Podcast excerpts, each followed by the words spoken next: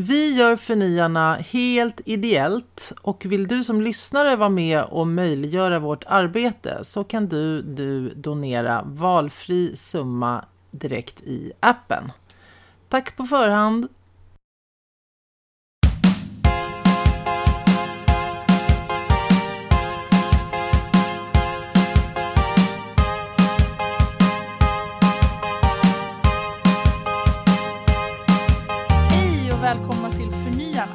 Här delar vi med oss av olika tankar kring den nya värld vi är på väg in i. Vi säger också välkommen Minnie. Ja, din gulliga hund Ja, som ligger i ditt knä och snarkar. ja. Vad är det för ras? Hon är en mycket obestämd ras. Men är det en stor eller en liten hund? Det är en Jag, stor bara, jag måste hund. by- bygga liksom bilden av hur det ser ut här när du... Vilka vill... Ja, nej men hon är, hon är en, en eh, mellanstor eller ganska stor hund. Eh, som ser farlig ut men är världens snällaste. Hon skäller och viftar på svansen samtidigt. Det låter Och hon ligger här eftersom eh, alternativet är att hon står och, och ylar och hoppar på dörren. Och det skulle bli väldigt svårt att föra en konversation då. Så att eh, vi får leva med hennes eh, lugna snarkande helt enkelt. För er som inte har hört det innan och undrar vad det är som rasslar i bakgrunden. Det är lite som vår parental advisory etikett Exakt. på konvolutet. Exakt. Så blir det vår disclaimer, mini-disclaimer. Precis. Ja, men du. Det är ju faktiskt ett nytt sätt att tänka på någonting gammalt som blir någonting nytt. Tänker jag snabbt. Konstigt. Men jag menar med det här att jag, det tänker jag på ganska ofta nu med hela den här coronakrisen. Hur, vad är det vi har sett som normalt och normaltillstånd och vad som vi nu ju ser som nytt och vad kommer det innebära i framtiden? Till exempel lyssnade på någon som följde med på en online-begravning. Mm. Ehm, och då, ehm, jag, läste, jag läste först liksom någon på Facebook som skrev så här, åh jag har följt min mammas begravning, hon var i Bali och mamman hade dött i Holland. Och då kände jag bara så här, men gud, alltså ska det vara så här online begravningar? Och sen samtidigt så stod jag liksom typ tio minuter senare och lyssnade på en podd och så dök det upp då att de följde med på den här en begravning. Och eh, det var väldigt många, och det var med en pastor och det var liksom en service och så här, det här var i USA så det var väldigt så här, traditionellt på ett sätt. Men man fick liksom följa med och lyssna på hur alla kopplade upp sig till den här begravningen och pratade och sådär. Och sen intervjuade de folk efteråt och då visade det sig liksom att eh, det här var ju liksom otroligt eh, fint och folk uppskattade det på ett helt annat sätt som man kanske inte tänker på. För att en vanlig begravning ser jag i alla fall som väldigt så här, mörk och så är det en präst som står liksom längst fram och så är alla ledsna och sen så pratar man lite efteråt och sådär ju. Men då pratar man ju mest om lite väder och vind kanske eller går igenom en kram. Men här blev det ju att man fick höra väldigt mycket så historier om hur den här personen var. Alltså man tappade det liksom, man tappade ju kramen men man fick att det blev lättare att öppna upp om personen och alla fick liksom säga sitt på något sätt. Vilket var ju fantastiskt. Och då tänker jag så att men gud, det där vill man ju ha. Men samtidigt vill man ju ses. Så hur är det sen om vi sen får ses? Hur kan man få in den där grejen i en begravning? För det är ju någonting som vi alltid ser på att det ska vara på ett visst sätt. Just det. Ja, men begravning är ett väldigt bra exempel på det där egentligen. För att det är, tror jag alla har någon sån här bild av hur det, hur det just går till. Alltså, d- vi har en föreställning av hur den, hur den liksom förlöper, hur den börjar, hur den slutar. Det finns en ritual liksom runt det. Och här är det som att du rycker undan den ramen så att säga. Och vad, vad har du kvar då? Det är ju jättespännande. Och det borde man ju egentligen... Så, så borde ju företag också nu tänka. Och så tror jag väldigt många individer tänker överhuvudtaget så här. För vi har ju alla kastat av oss egentligen vår paradigm är det ju egentligen. Vår föreställning om vad det är vi håller på med. Eh, och ska fylla det med någonting nytt. Så då är det ju också någonstans spännande att börja fundera på men vad är det här nya då? då? Och hur vill vi att det ska se ut? Och se till att det eh, kanske befästs, att vi befäster nya mönster och positiva mönster och nya sätt att göra saker på nu då när vi faktiskt har ett tomrum. Så är det väl nu också när folk har börjat inse att så här, jag kan, jag behöver inte sitta på kontoret och jobba hela tiden. Jag kanske inte behöver ha alla möten som jag haft innan. Jag kanske inte behöver resa för att nu kan jag göra det på Zoom. Det är fortfarande otroligt härligt att ses. Men alltså det finns mm. ju så mycket bollar man kan kasta upp i luften nu och se alltså, hur de landar på ett helt annat sätt. Jag tycker jag har sett många sådana här exempel nu på att folk faktiskt gör det. Alltså, men det är ju typ som att i hjärnan få en lång semester och ja, men det vet man ju hur det är när man är på semester. Man gör planer för hur saker ska bli helt annorlunda nästa år. Mm. Eller när det är ny, man är julledig och man ger sig själv nyårslöften och man tänker att det där så här skulle jag vilja leva mitt liv istället. Mm. Alltså så fort du ger dig möjlighet att kunna reflektera så, så börjar du ju se vad det är som gnager i livet och vad det är du skulle vilja mm. göra annorlunda. Och det är ju ofta väldigt svårt att genomföra. Alltså det är många som inte håller sina nyårslöften till exempel. Mm. Eller det är svårt att, att eh, genomdriva förändring i ditt eget liv. Mm. Men nu är det på något sätt ett tillstånd där du kan göra det. Du till och med förväntas kanske göra det inom vissa områden eller vissa företag och så.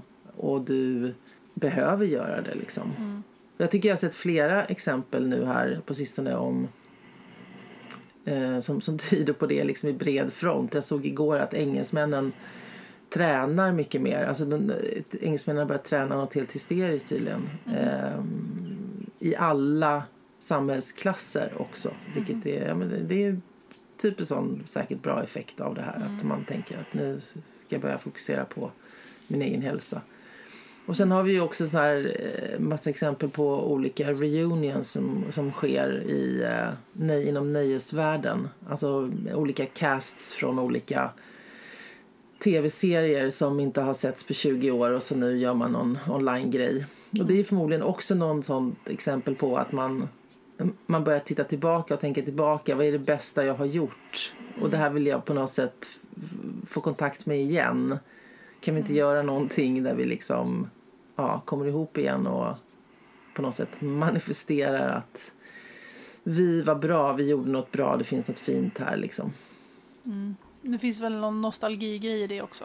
Alltså så här, bara Absolut. Att, Åh, vad bra det var förr när vi inte satt inlåsta. Men sen tänker jag att den formen kan ju också vara som man märker att Alltså jag har jobbat inom tv så senaste åren nu med hur, fler, hur större utbudet har blivit, hur fler av de så traditionella kanalerna vågar ju inte satsa på någonting nytt. Utan Nej. man tar upp så Robinson igen och man tar upp liksom de här gamla kända korten för att man vet mm. på något sätt att det är safe return of investments. Alltså det, du behöver, mm. du liksom, ja, du testar liksom ingenting nytt utan här vet vi att vi kommer få in pengar på. Mm. Och det är väl sådana grejer som nu också så helt har försvunnit. Alltså så här, det är väl ingen som trodde att man inte skulle få in pengar på nästa års Champions League typ. Eller liksom OS-sändningarna har väl alla bara så här Yes, jag fick dem, vi betalar jättemycket pengar. Men varför? Alltså det var ju sånt, så här, alla de här supersäkra korten som nu bara är liksom inte värt någonting. Alltså... Men så tycker jag det är på något sätt inom, inom eh, fler kulturyttringar. Mm. Alltså att det, det, det står still liksom. Mm. Inte bara där utan det står still inom, inom mode också. Det har inte hänt så himla mycket sedan 90-talet. Sen vet jag att du har sagt att det är det är jag som börjar bli gammal. Fast jag tror faktiskt inte det. Det står, det står still inom... Alltså det, det är samma... Plockar fram en en modetidning från 90-talet så ser det liksom precis likadant ut. Det har inte hänt något. Och med musiken, det är inte mycket nya stora genrer. Alltså vad, vad har kommit för stort nytt efter hiphopen? Du skrattar åt mig. Nej, men jag skrattar men... åt att du, att du, för grejen är att du klippte bort det från ett avsnitt när jag sa att, Jag vet. så att jag tänkte att jag, jag måste så förklara mig i att jag, att jag ändå vill påstå att det finns nya grejer. Jag håller med till en viss del. Och det är ju så här, hur mycket olika sätt kan man göra en klänning på? Alltså, det, du behöver en, en kropp och en form och en liksom, armar, eller inte armar typ. Så, alltså, eh, om du inte ska göra det i liksom plastmaterial. Alltså det är inte så lätt att återuppfinna hjulet ju på ett sätt. Men det finns ju en massa grejer som vi bara för att vi är äldre inte riktigt har koll på längre upplever jag ändå. Absolut så är det. Men sen vill jag ge mig själv eh, lite mer rätt. Ja. För att Alex och Sigge, eller snarare Sigge, hade en spaning kring detta i deras senaste avsnitt. Eh, eller om det var förra igen, där han hade läst en bok. Och de har alltid eh, rätt eller? Nej, men det var det en bok som det lät som var byggt på forskning. Ja. Eh, där någon faktiskt påvisade att vi har kommit till en punkt nu där allting faktiskt står still. Där det kommer ingenting nytt. Nej. Så jag ska, jag ska beställa den boken och läsa Ja, den. och sen kan vi, sen kan vi ta det, den diskussionen igen. Nej men visst är det så. Nej, men det är Vi- ju svårt. Om det inte är så nanoteknik eller någonting som man måste uppfinna så är det ju så här... Alltså, eh, så många grejer som jag kan säga, åh gud, det här idén var bra. Och så bara googlar jag lite och så bara finns det 500 000. Man bara, åh, okej, det är gjort. Eller så bara, Ja, åh, det här exakt. kan jag göra. Så bara, oj, det var redan 70 böcker skrivna på det ämnet. Okej, all right. Ja. Ja, men det här kan... Och så bara, nej, okej, alltså. Så att Nej, jag men menar, så är det ju. Och, och det är så svårt överhuvudtaget med idéer, alltså sådär nu också när vi har såna otroliga, alltså vi har influenser, vi har tillgång till alla influenser. Ja. Alltså ingen kan ju så här plötsligt upptäcka en, en liksom trumgång i en afrikanskt band liksom från Nej. 70-talet därför att det har redan, det har alla redan upptäckt. gjort. Ja. Mm, så att, och det är samma sak också när du jobbar inom, ja, men som du säger med idéer. Om man jobbar inom näringslivet och så får man en affärsidé och så tänker man det där liksom, här har du någonting som är supersmart. Så har ingen redan gjort det så kan du ju ge dig på att eftersom alla har tillgång till samma typ av inspirationskällor och inom västvärlden lever i stort sett samma globala sammanlänkade storstadsliv liksom. Ehm, så har, har alla samma, alltså, samma känslor. Man ser samma tv-serier, man läser samma böcker. Man hör talas om liksom, den senaste vetenskapliga upptäckten för att alla läser samma eh, som stora tidningar. Eh, så att du kan utgå från att någon annan har fått idén samtidigt som du i alla fall. Så att då plötsligt gäller det då hur, vem som snabbast ska kunna få det här att hända.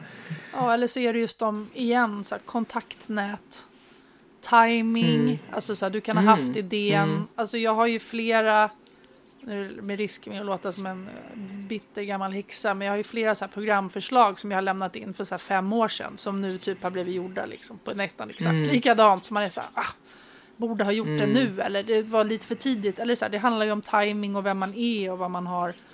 Alltså Ja, mycket absolut. sånt, vilket vi också gör i den här äh, systemet vi är i nu liksom är blandat med talang eller med alltså hur bra du är, vilket kanske mer handlar om som sagt timing och tur i viss läge. Mm.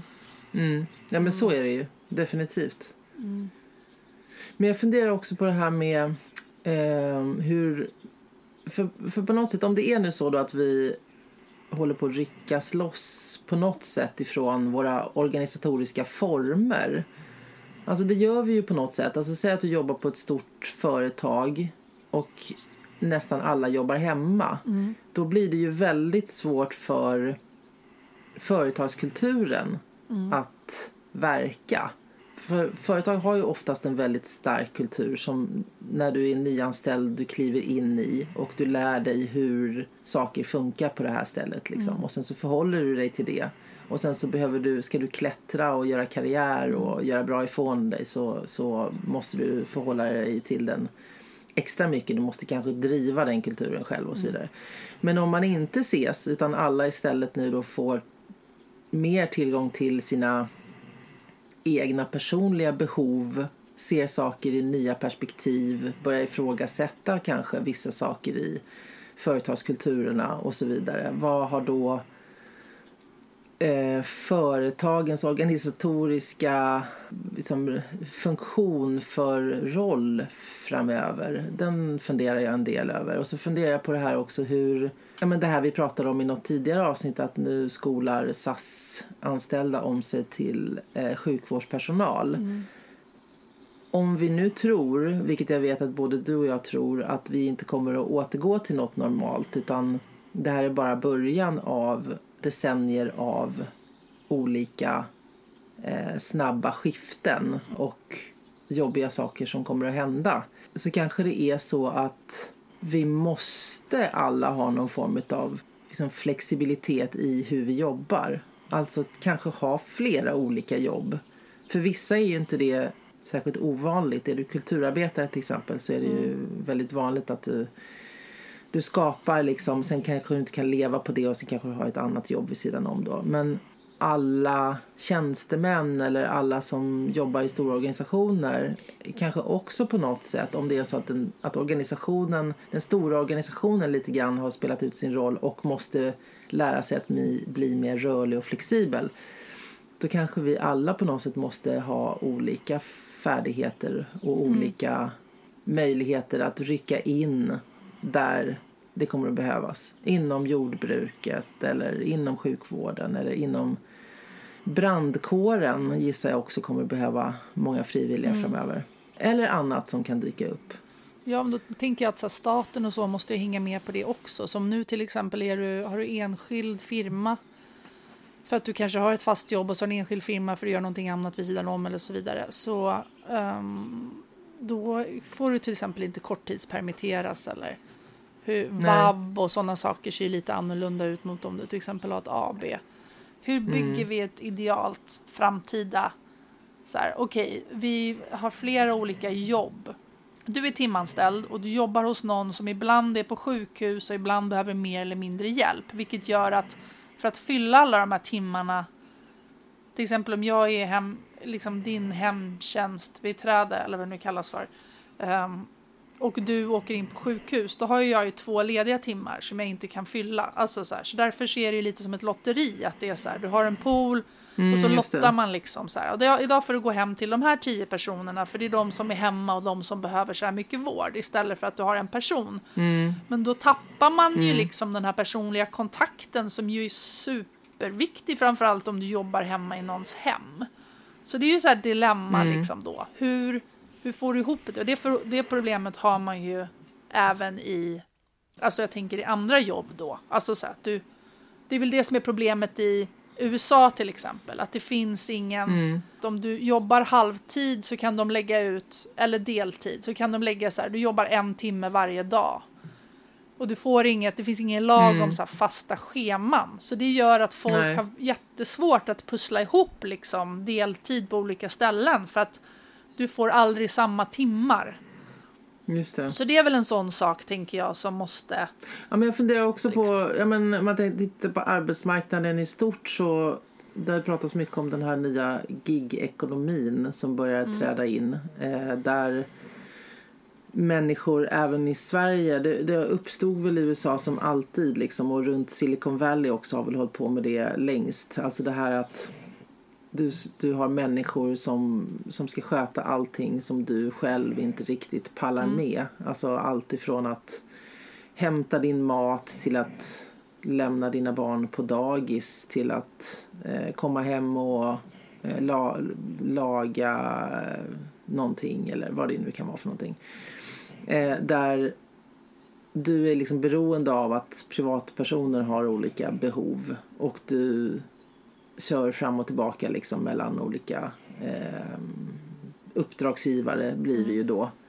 Men och där har man ju pratat om, att, om det som ett stort problem. Alltså det är, det är ett väldigt, en väldigt stor möjlighet för alla som vill slippa mm. allt som är jobbigt. Men det är ju också ett väldigt stort problem därför att det undanröjer liksom allt som har med arbetsrätt och så att mm. göra. Där du ofta får klara dig på inkomster som är mycket lägre än levnadslön och så vidare. Även i Sverige eh, finns mm. ju det här, eh, har ju börjat komma. Men om man då tänker på den strukturen som en möjlighet då att att det kanske är det som kom, vi kommer att se mer av. Att du som person har olika förmågor som du behöver lägga in då i olika sammanhang och jobba mer gigartat. Men det som krävs då på något sätt är ju att i slutändan så måste också den som betalar för det här betala rätt mm. Eh, pris. Alltså saker har ju inte riktigt sitt rätta värde idag inom olika Nej. områden. Och det är väl någonting som måste um, säkerställas då, tänker jag. Att det har. Ja, det måste ju finnas ett skyddsnät någonstans ju. Och en, som Mm. du säger, en levnadslön måste ju garanteras. Alltså någonstans att den timpengen du ändå får om du bara går in en. Eller att det är eh, viss antal. För det är väl det som oftast är problemet nu, att man kanske dumpar. Eh, jag är cykelbud för hemkörning av mat. Men det finns Mm. liksom ingen reglering på hur många firmer som kan, hur många sådana olika appar finns det? Hur många personer eh, som cyklar på Södermalm i Stockholm får göra det? Vilket har blivit ett problem, Mm. typ som i USA, att det kanske är så här, ja men nu plötsligt, vi var 25 stycken och då gick det bra, då kunde vi få ihop ett heltidsjobb och nu plötsligt är vi 750 stycken, vilket gör att man måste sitta vid appen varenda sekund dygnet runt och gärna kanske Mm. om jag har området Södermalm så måste jag vara där och sova typ i bilen för att hinna fram först för annars blir jag ritad sämst liksom. Mm. Ja, alltså det finns väl alltid folk som skor sig på ja, men här har jag chansen att faktiskt anställa någon till minsta pris och varför ska jag betala mer? Mm. Men nu när vi pratar jag kan inte låta bli att tänka på att det här är som ett avsnitt av eh, Years and Years. Mm, vad är det för något? Eller Black Ja. Mirror. Har du, har du sett Nej, Years and Years? ingen aning om det aldrig hört talas om. Alltså det är som ett Black Mirror om du har Mhm. sett Black Mirror. Det, fast det, det är en serie som eh, utspelar sig under... ehm, alltså det är nära förestående framtid där man har dragit ut olika eh, framtidsscenarior. Och eh, där det blir liksom ekonomisk kollaps och det är folkvandringar ja. och det är lite dystopiskt. Och eh, i, där är det en, en av karaktärerna som just behöver ha nio jobb för att kunna eh, få tillvaron att snurra Mm. runt. Han cyklar runt som en galning liksom i, eh, i London Mm. tror jag det är. Mycket bra serie om du inte har sett den. Bananen dör ut dessutom.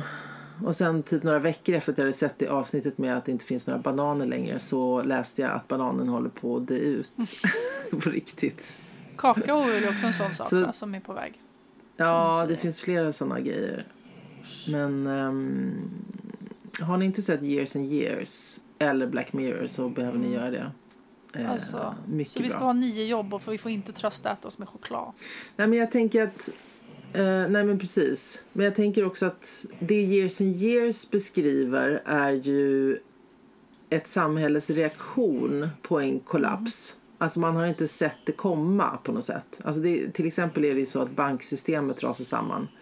Så att eh, folk kan inte ta ut sina pengar. Och så är det en stor flyktingkatastrof också på gång samtidigt. Men så den serien skildrar ju ett, ett samhälles reaktion på en kollaps. Så vad vi har här nu ju är ju en möjlighet att kunna bygga kanske innan de här riktigt, riktigt jobbiga grejerna kommer. Alltså corona är ju svinjobbigt såklart på många sätt. Men det är ju ingenting mot vad som kommer hända om vi har eh, får olika klimat, alltså stora, stora klimatutmaningar med hungersnöder och eh, stigande havsnivåer och folkvandringar och så vidare. Tillsammans med virus Eh, kanske. Eller diverse konstiga Tillsammans sjukdomar. med virus eller andra saker. Så på något sätt så har vi ju en möjlighet nu att kunna fundera och förbereda för det på olika sätt och, och skapa någonting som är mer stabilt ehm, med det i tanken. Så, och då kanske vi har någon form av möjlighet i alla fall att, att eh, liksom vara redo när olika sådana här saker kommer. Det är därför jag odlar rabarber till exempel. Jag hur går det med självhushållet? Ja men det går väl sådär. Jag har lärt mig till exempel att eh, sojabönor är otroligt sköra. Eh, jag har brutit av eh, tre jättefina stänglar här precis bara genom att försöka få dem att stå upp. Det är svårt med självhushållning. Väldigt svårt. Men jag lär mig. Det går långsamt, men jag lär mig. Kanske till nästa generation så har vi. Men det där är ju spännande också igen att vi håller på så här. Det finns någon vurm i att återupptäcka sånt som har varit praxis i så himla många år ju.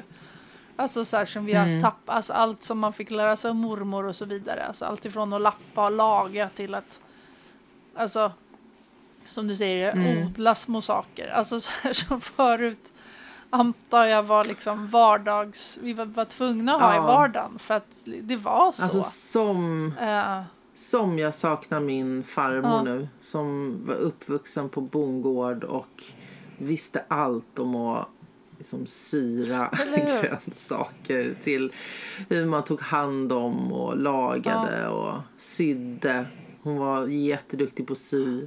Man fick en symaskin av henne. Den har stått undanställd liksom i 20 år. Jag har ingen aning om hur jag ska sy. jag kan Men-. Det är ja, bra. Det får du göra.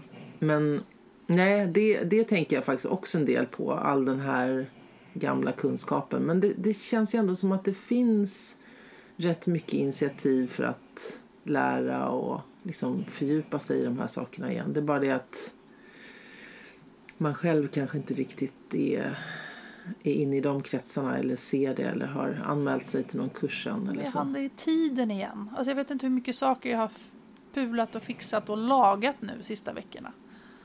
Som har stått, Mm. som jag haft tid med, som jag har liksom har orkat. Jag vet inte om jag har pratat om det här men jag, vår ugn gick ju sönder. Och jag... eh, Du har pratat om det två, i två okej, avsnitt. men då så. Då ska jag inte prata om det. jag pratar om det för alla för att jag är så fascinerad över det. att det gick att laga. men, um, okej. Och jag börjar bli också senil. Det är jättebra här. Kul. Vi kan prata om podden om ugnen kan vi snacka om. Ja, vi kan ha ett helt avsnitt som bara där du kan beskriva i detalj hur, hur det gick till. Oh my god. Ja. Ja, vi kanske ska avsluta där helt enkelt. Ja, och jag tänker också jag avrundar med tanken att att det är och kommer att vara tror jag, oerhört svårt att följa trender liksom överhuvudtaget. Alltså, det går ju liksom inte att prata om AI eller exponentiell techutveckling eller politisk utveckling eller annat utan att eh, se dem som Alltså allting är ju parallella rörelser som påverkar varann också. Så allting är ju så otroligt komplext nu. Ehm, alltså på 70-talet så gjorde ju oljebolagen liksom tioårsplaner som de också kunde hålla sig till. Alltså precis så här kommer utvecklingen se ut och så vidare. Och det, det har ju inte gått att göra på länge men nu går det ju verkligen inte att göra. Eh, så att på ett sätt är det ju lite lite läskigt kanske om du driver ett företag eller jobbar på ett företag därför att på ett sätt måste du förbereda dig för ett worst case scenario här. Eh, du har en verklighet liksom att förhålla dig till. Du kanske har en marknad som dör helt och så vidare. Men sen har du ju samtidigt då en möjlighet att också kunna hitta ett, ett nytt best case utifrån vilka nya förutsättningar du har. Alltså vilka styrkor har du, vilka nya grejer som uppstår.